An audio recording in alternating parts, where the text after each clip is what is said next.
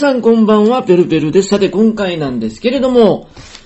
今回は、何でしょう、マジの一人喋りではないんですけれども、まあ、横にはあるゲストの方がいらっしゃってて、で、今何かをこう書いてる中で、えー、まあ、今日はちょっと反省とかもしようかなって、一年の反省もしようかなっていうところでやろうとしてます。えー、横にいるのはこの方です。名前どうぞ。ゆうでーす。ゆうちゃんよろしくお願いします。じゃあ、じゃあ今日はですね、なんと、ゆうちゃんのところに、えー、オムライス修行に来まして、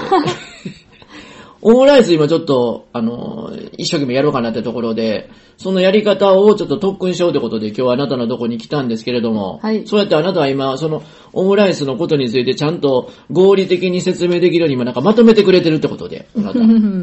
ネット見ながら、まあそんな感じかな。やってくれてますけど、まあ、その横で、ペルペルは、まあ、ちょっとあの反省、一年間の反省をしようかなってところで、えーしていきたいと思うんですけれども、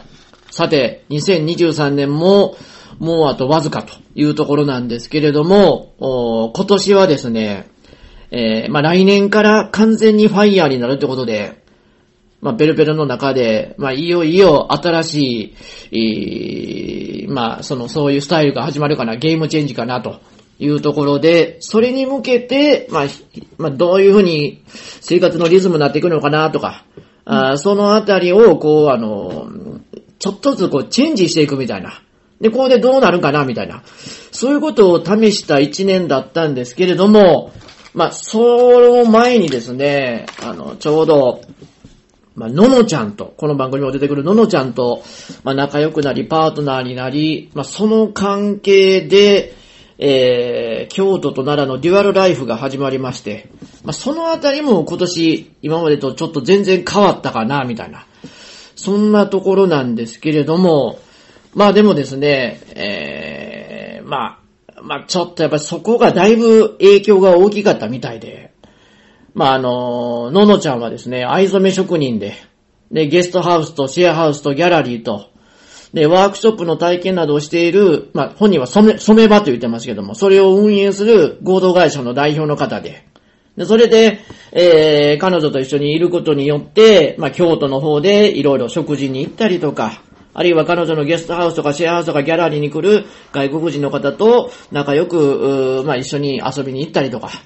まあ、そんなことする機会も、この今年はですね、いろいろ増えてきて、だいぶ、まあ、今までと違う環境になり、で、それがまた来年以降も、まあ、自分にとっていいように回ってくるんちゃうかな、というところを考えてるんですけれども、まあまあ、その奈良と京都のデュアルハイライフということで、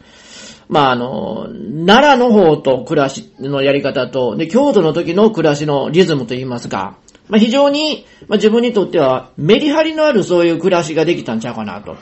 で、これが来年以降も自分がこう完全にファイヤーになってからも、このリズムを続けていけたらいいかなと。まあそんな風に考えてまして、まあ奈良の方では、まあ今はですね、まだ、まだと言いますか、まあ、あの、今年いっぱい学習塾をまた経営してますから。まあ、今、近況報告としましては、えー中3生だけになってまして、3年かけて募集を停止しながら、えーまあ、規模を縮小して、いよいよ今年最後の子供たちを残して、それが中3生で、で、期末テスト対策が終わりまして、いよいよ来週、これ今収録してるのは12月の10日日曜日なんですけれども、来週からはいよいよこの中3生がもう入試対策講座として、えー、そのいろんな学校の入試問題を使って50分テストして、その後40分その解説をすると。で、そうやって実践問題に慣れていってもらうという、そういう授業のやり方に変わっていきまして、まあ、いよいよ、まあ、その、仕事の総仕上げというか、あーそういう段階までなってきたかな、と。いうふうになっているんですけども、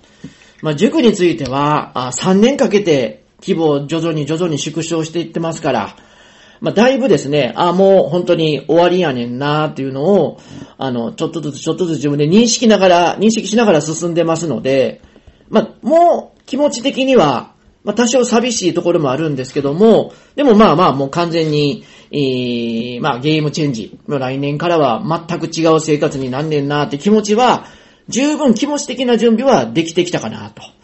まあでもその、なんでしょう、その塾最後にあたって、まあこの、な、例年以上に今年はですね、なんと、え塾入りたいんですけどっていう募集、募集もしてないんですけれども、結構皆さんがたくさん、あの、来てくださって、でそれにその都度、じゃあちょっともうあの募集は今してないんです。すいませんってことで断ってたんですけど、まあ、ある、ある意味申し訳ないなって気持ちとともに、まあ、やっぱり、あ、ちょっと、ちょっとやっぱりあの、役立てたんかなみたいな。そんな気持ちがあって、まあ、ちょっと嬉しかったかなと。これがもう全く何も問い合わせもなく終わるっていうのは、あやっぱりもう、あもう、あの、必要とされてへんかなみたいな。そんな気持ちになるんですけど、あの、そういった中でたくさんの方、本当に申し訳なかったんですけど、えー、入れないですかってことで来てくださって、えー、それでこう、まあ、お断りしてる中で、まあ、ちょっと自分で惜しまれつつ引退できるのかなみたいなところで、えー、まあ、ちょ、ちょっとなんか、嬉し、嬉しかったな、みたいな。そんな気持ちも今は実はなってまして、お恥ずかしいんですけれども。まあ、そんな中で、まあ、仕事の方はそういうふうにして、まあ、徐々に徐々にもう終わりの方に近づいてるんですけども、今生活の方はですね、本当に来年から完全に、えー、自分の仕事がなくなりますから。だから、そんな中でどういうリズムでやっていくんかなと。でも、ファイヤーしてる人の中には、えー、全然ですね、こうなんか、組織に属してて忙しかったのが急に暇になったもんやから、どうやって過ごしたらいいのかなみたいな感じで、時間を持て余して、で、そんな中でも、なんかこう、株価が急に下がったりとか、あるいはいろんなことがあったりとか、まあそういう中でだんだん不安になって、ね、やることもないし、今こんなことしていいのかなみたいな。そんなことを思われた方が、まあファイヤーやっぱりやめるわってことでファイヤーを卒業して、またもう一回、え仕事に戻られるって方が結構いらっしゃるみたいなんですけども。まあペルペルの場合は、まあ、ずっと、まあ自営業っていうのは、ある意味しんどい時もあれば、でもまあ、なんでしょう、自分の中で時間のやりくりをしながら、あの、次につながることの学びをしたりとか、なんか自由にいろんなことしたりとか、いうことで、まあ自由な使い方は大体、えー、まあ考えるのには、まあまあ普通の組織に属している人よりは慣れてたので、まあそういう意味では、だいぶいいリズムはできてきたんじゃないかなと。でまあ、その、奈良と京都のデュアルライフなんで、まあ奈良にいる時にはもう自分一人でやってて、で、そこでまあどんな風にして時間過ごすのかと。まあここが一番のポイントになってきまして、まあ京都にいる時には、まあパートナーのののちゃんがいますから、ののちゃんと一緒に、まあいろんな、あドライブデートしたりとか、ランチデートしたりとか、ね、外国人の子を入れていろんな、あの、案内したりとか、まあ、そんな楽しみがありありますんで、それはそれで全然いいんですけども、奈良に寄るときはもう完全に一人なので、えここで、本当にま、有意義に、えー、過ごすことができたら、まあ、一番ですね、まあ、いいかなってところで、その時間の使い方について、えー、今年はですね、非常に、まあ、リズムができたんちゃうかなと。ね、ペルペルのですね、あの、気持ちとしましては、まあ、前から聞いてくださってる方はここでも言ってるんですけども、基本は、えー、笑いと学びとちょっとした感動があれば、まあ、普通の生活、楽しい生活をするのに、ペルペル的な楽しい生活をするのに、そんなにお金はかからないと。えー、この精神でずっと今まで積み上げてきましたので、えー、この奈良の一人の生活では、その方針にのっとって、えー、やっていくってことで、で、しかも、ペルペルはですね、まあ、趣味というか、この、情報収集がめちゃめちゃ過ぎて、でその情報収集しながら、それを、こう、活かして、なんかこう、つなげていくことができんかなと。そういう考えるのがめちゃめちゃこう好きなので、まあ、その、一人、奈良で一人におるときには、まあ、朝からですね、朝起きて、で、それでペットの世話して、で、家の掃除をした後は、朝ごはん食べながら、まあ、情報収集が始まると。で、どんな情報収集してるかって言いますと、まず朝は、えー、ニュースで、まあ、経済ニュースになります。まあ、あの、テレ東ビズっていう、あの、やつ、サブスクリプション使いまして、で、えー、WBS と、で、えー、それからモーニングサテライト、モーサテ、このニュースを聞きながら、で、横で、いろんな人たちのブログに、をチェックしまして、そのブログっていうのはどんなブログかって言いますと、えー、まあ、株主優待絡みのブログ。えー、後輩と株状況のことがわかるブログ。で、えー、リートの情報がわかる、リートインフラファンドの情報がわかるブログ。で、ファイヤー生活してる方のブログ。で、米国株のことがわかるブログ。で、FP の絡みのブログ。そういうブログをチェックして、ほんで、えー、それをしながら、あとはですね、えー、っと、YouTube で、えー、これまた、あ株式の、えー、情報とか経済の情報で、えー、やってるいいやつがありますから、そういうのでまた情報を得たり、で、TVer でドラマとかバラエティを見たり、アベマ TV でもいろんなそういうものを見たり、で、えー、しながら、まあ、朝を過ごしてまして、そうこうしてるうちに、もう、あの、相場が開きますから。それで、自分の今の持ち高で、えー、どういう株価が動いてるのかと。そんなチェックをしたり、で、今日の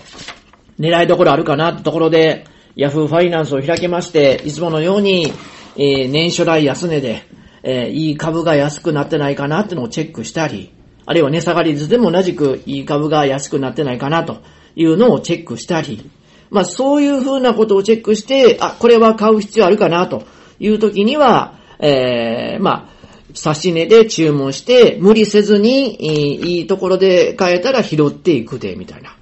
で、ある時には、えー、ちょっと、あの、スイングトレードで、えー、キャピタルゲイン狙うかなと。いつもは高配当株とかで、えー、その、マネーマシンのインカムゲインを狙うんですけども、ちょっと今日はなんか、だいぶ下がってるし、キャピタルゲイン狙いどころになった時には、まあ最近やってたのは、保険株。うん、それから、あとは、ついこの間までやってたのは、えっ、ー、と、不動産の株とか。で、あと、電力館も意外に値動きするんで、えー、そういうあたりで、スイングトレードで、ちょこちょこっと、まあ、あのー、遊んで、遊んでというか、まあ、そんなに、もう、あの、それに集中してるわけではありませんけど、そういうような感じで、えー、まあまあ自分のお小遣い程度にやってみたりとか、まあそういう風にしながら、まあ、過ごしてまして、で、そうこうしてるうちにまた時間が空いてくると、えー、まあ今年から英語学習を YouTube でやってまして、ジェシカっていうアニメを使っていろんなあスキットがありまして、いろんなあシチュエーションの中でどんな会話が使われるのかと。で、ただ単なる中学英語じゃなくて、本当に、えー、その実際の会話の英語なので、どういうような熟語があるか、イディオムがあるかとか、えー、まあそういう、我々ではこうわからないような、日本人ではわからないような発想みたいな、そんなをそこから学んでまして、毎日60分、ずっとそれを継続して勉強してきて、で、それを、ちょうど本当にもうこの京都に行った時に、えー、ののちゃんのゲストハウスとかシェアハウスとかギャラリーで外国人の方がたくさん来てくださって、その方と一緒にこう案内したりとか、ご飯食べたりとかするので、そこで使っていくために、今はその、えー、英語の方をしっかりと学習しているみたいな、そんなことを今継続していて、まあ、そうやってると何やかん言いながらもう午前中、もう時間が、え、昼になってて、昼になったらもうご飯食べて、で、ご飯食べてから、なるほど、ジム行こうか、みたいな感じで。今は午後からジムに行けまして。ほんで、いつもそれで7キロ歩いて。で、それで7キロ歩いてから、えー、サウナ入って、ほんで、シャワー浴びて。で、それでマッサージして。で、それでまた、えー、最後、えー、終わってから、モールブラブラしてて、で、それで、えー、携帯で、えー、相場のチェックをして、で、そこから、えー、さらに、ちょっと、どういう作戦で行こうかな、みたいなことをやったり、あるいは、あ、今日はもうちょっと、えー、そのまま置いとこうかな、みたいな。そんなことをしながら、まあ、過ごして、もう、何書いてるうちに一日が終わってしまうみたいな、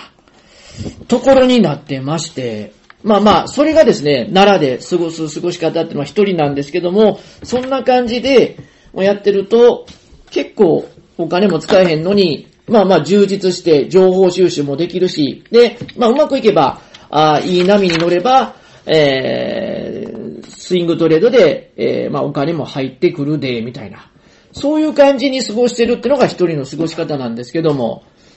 まあ今目の前で、今ゆうちゃんはなんか今ぼーっとしてますけど。あんた話聞いてました今。いやー、聞いてない。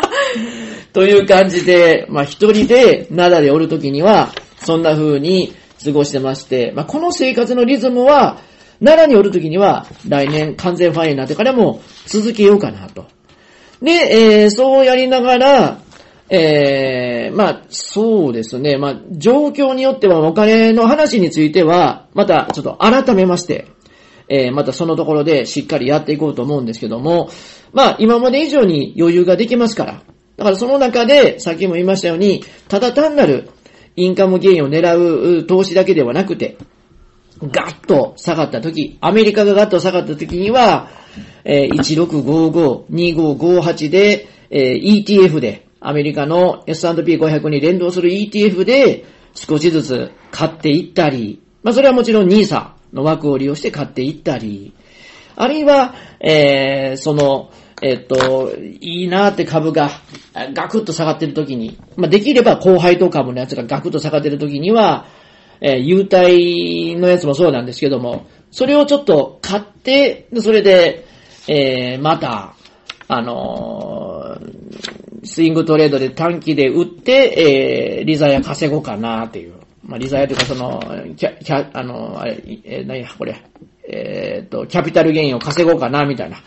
そういうことするのも、今後やっていこうかな、というふうに考えてまして、まあ、それが、まあ、一人で過ごすならでの、ファイヤー生活の過ごし方ちゃうかなと。だから今年そういう意味では、まあ、大体、こういう感じで過ごしたら、あーこのリズムでいけば、まあまあ充実していいんちゃうかなってリズムが大体発見できたんで、で、これを来年も続けていこうかなと。で、今年、その自分の一人の生活の中で、えー、その隙間時間とかで、えー、まあ再発見したのは、まあ、昔はよくラジオっ子で、よくラジオ聞いたりしてたんですけども、また改めてそのラジコを使いまして、えー、まあ、FM だけじゃなくて、AM もいっぱい聞き始めたかなと。まあ、これ結構、あのーまあ、奈良と京都のデュアルライフで、京都に行くときに結構車で1時間ぐらいかかりますから。だからそれで、えー、その車の道中の中でラジコを使って、いろんな AM 聞いて、あ、なんか昔そういえばこんなん聞いてたなと。昔こんなん聞きながらこう、はがき職人でたくさんいっぱいこう書いてたな、みたいなことを思い出しながら、えーやってた時期あったんで、で、また、そういうのを聞きながら、まあ、時間があったら、えーそういう、はがき職人的なこともして、ちょっと、なんか楽しもうかな、つながりを、まあ、求めながら、えーやっても面白いかな、みたいな。まあ、そんなことを、あの、考えています。まあ、これが、奈良でのファイヤー生活のリズムで。で、京都では、あこれはもうののちゃんとの、えー過ごす時間になりますから、さっきも言いましたように、えーまあまあ、ののちゃんと一緒に、えーいっぱい、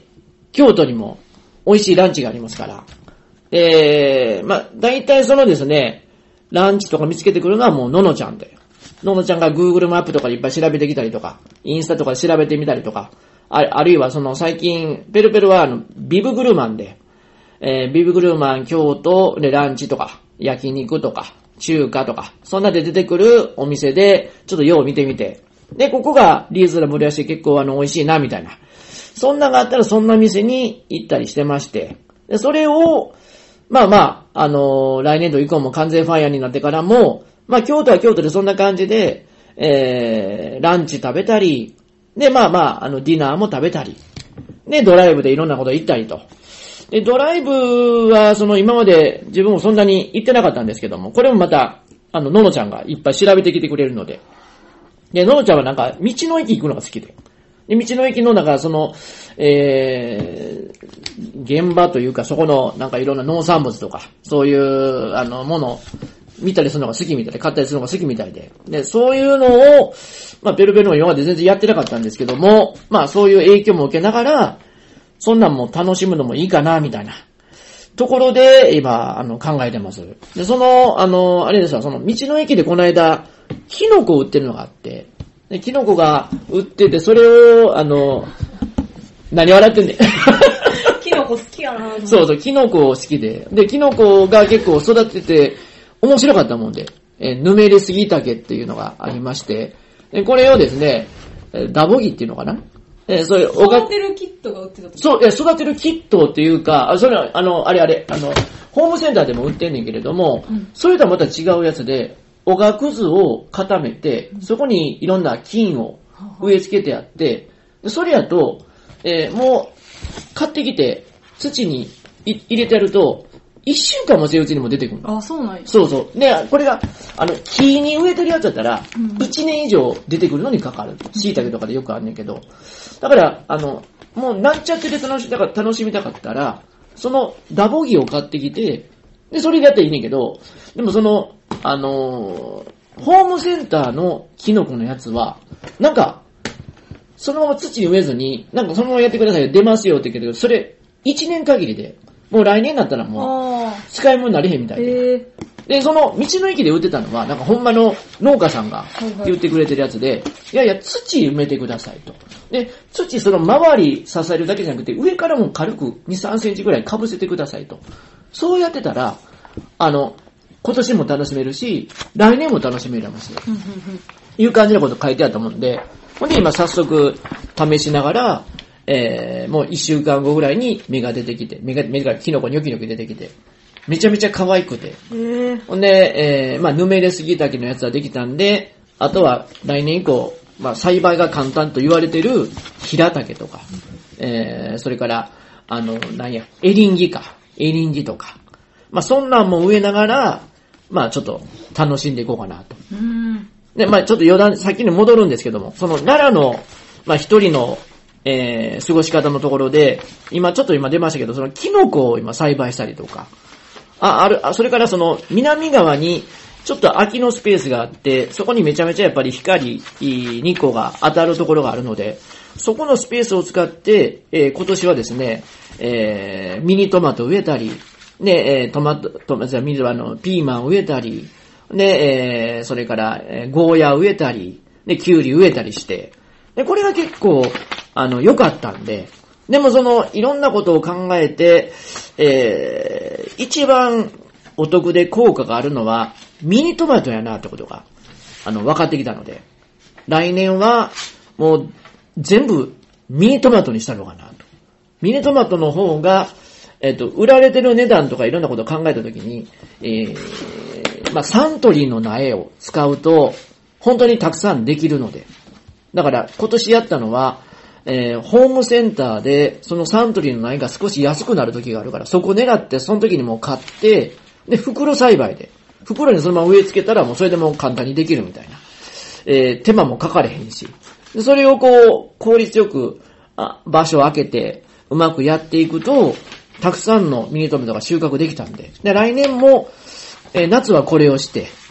で、今、あキュウリとかはもう、外で買うと。もう業務スーパーでもめちゃめちゃ形悪くてもええのあるから、いっぱいあるのあるから、お得やからそれの方が。そんなんを買ったりしてやっていくってことで、まあ春夏秋はトマト。これで植えていこうかなと。で、あの、これはちょっと余談なんですけども、トマトとキュウリっていうのは、一年そうじゃなくて、あれ何年もそのままうん。できるとそうよね。いうこと。あ、知ってた、トマトそうやった気する。あ知ってるんや。うその初めて知って。うん。でもちょっと今思ってるのは、これでも素人やから、来年これ、確かに持ち越すことはできんねんけど、実がちっちゃいんちゃうかな。あえ、経験ある？あ。わかれへん見てないな。だからそれで、まあ今ちょっと、えっ、と、冬越しさせようっていうのはあるので、それ一部だけ冬越しさせて、ちょっと実験的に見て、それで上手くなるようやったら、それをずっと使っていくと。いうことで、えー、まあでも大部分は新しいのを、まあ、あの、また、ゴールデンウィークぐらいかな。あ、秋ぐらいになったらまたそれで安くなるから、その時に買って、えミニトマトをもういっぱいしとるかな、みたいな。そんなことを考えてます。で、その野菜の方は、秋冬になってくると今は、あのーまあまあ、その、ニラ。ニラ自分で植えると、またその収穫するのに1年ぐらいかかるので、ちょうど、えそそれもまた、あのホームセンター行った時に安く半額で売ってるニラの苗があったんで、あ、こんなん半額でも買うかなみたいなことを買ってきたので、それを少しこう育てていって、で、あともうちょっとしたら春ぐらいになったら、えー株分けして、で、植えて、えー、ニラたくさんこう、できるようにしようかなということで、今はニラと、ね、ネギと、で、豆苗のやつと、豆苗のやつもそのまま豆苗で食べるやつと、あとそれからそれを土に植えたら、スナップエンドウとか、あグリーンピースになるので、そう、そういう育てていく、育てていくやつにしたりとか。で、あとは、あ三つ葉とか。その辺を今植えてまして。で、もうちょっとしたらまた、あのー大葉とか、そんなんも植えて、えー、いろいろ、まあまあ、自分の、食べたりするときにちょっとこう、使ううやつにやろうかな、みたいなところを考えてます。まあまあ、それちょっと先の奈良の、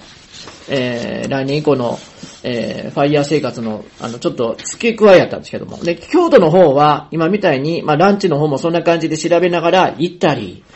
で、えー、あるいは今年はですね、まあ、ビアガーデンも久しぶりに行きまして、で、結構これも面白かったので、まあ、あの、京都の京都ホテル、京都都ホテルかな？そこのビアガーデン行ったんですけれども、まあ、今度は違うとこに行こうかなと。でビアガーデンもその、こう、取りに行くのがめちゃめちゃ並ばんなあかんので、チームプレイが必要で、一人で行くと、もう本当にこう、皿に盛ることできへんけど、これ、ののちゃんと一緒に行くと、まあ、どっちかがこう、取って、で、どっちかがこう、重くそう持ってみたいな。そんな感じで結構な量を持っていくことができるので、そういう分担作業して、やれたんで、やっぱり二人でビアガーデン行った方がいいかな、みたいなみたいなところで、来年は、またその、ビアガーデンもいっぱい行きたいかな、と。で、あと今年はですね、まあ、あの、アメックスのクレジットカードを使って、一人分がタダになるという、あの、特典のやつで、えー、まあ、二人で8万円のやつを食べに行きまして、一人4万円。だけどもこれで、このクレジットカードの特典使うと、8万円が4万円になるということで、一人、一人の4万円がタダになるということで。これを使って、まあ、楽しめたんですけれども、え、どうやった？めちゃめちゃ良かった。あ、そうだあ。えー、すごい。めっちゃ、あの、すごい丁寧やった。ちゃんと、あの、今日担当させてもらう、う誰々ですと。はいはい。で、ちゃんと自分の経歴も言ってくれた。どこどこレストランで修行してこんなことをして、で、今ここに移ってきてこういう風にさせてもらってあ、料理人の人。今日はこれで、あの、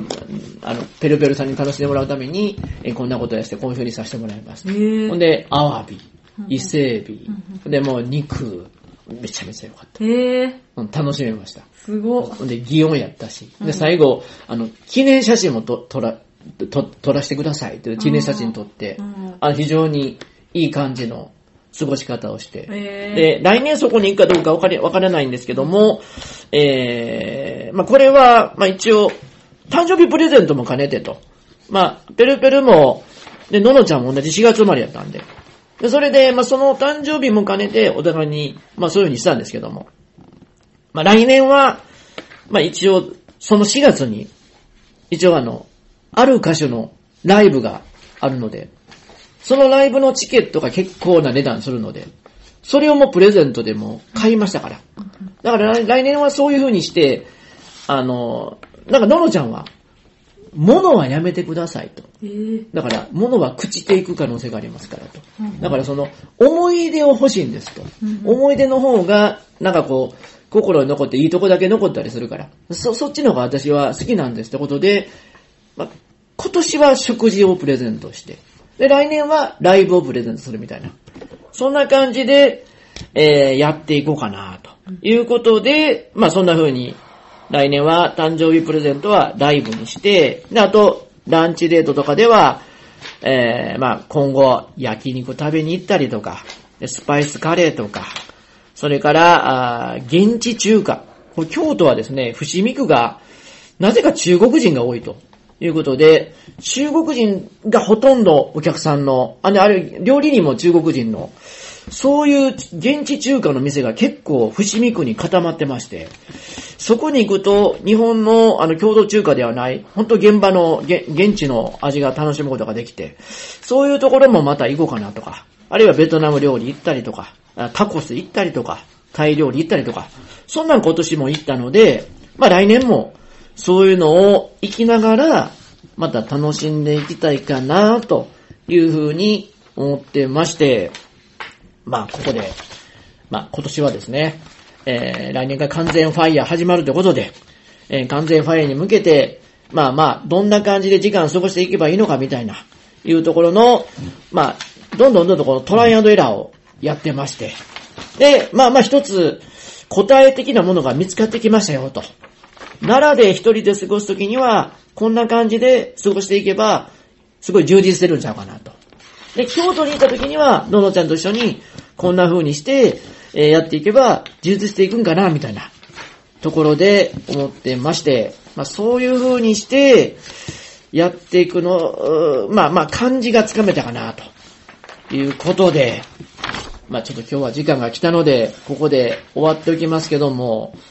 今前にいらっしゃるのは、看護師の、いやいや。まあ、お金の弟子でもある、ゆうちゃんなんですけども。はいあなた今、なんかこれ、看護の勉強してるんですか？今これ今。断捨離してます。あ、あ、年末ですからね。あなたあなたもだから整理してるわけですね。そうそうそう。わかりました。まあ、そんなところで、また改めて、えー、まあ、あの、ゆうちゃんの話も今後も聞いていきたいと思いますので、ゆうちゃん、またよろしくお願いします。はい。それでは皆さん、おやすみなさいお。やすみなさい。